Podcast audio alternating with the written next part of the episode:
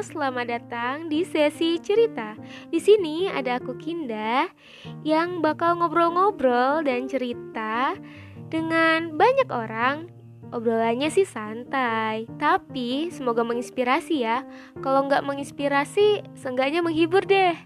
Yaudah, yuk langsung dengerin cerita di sesi cerita.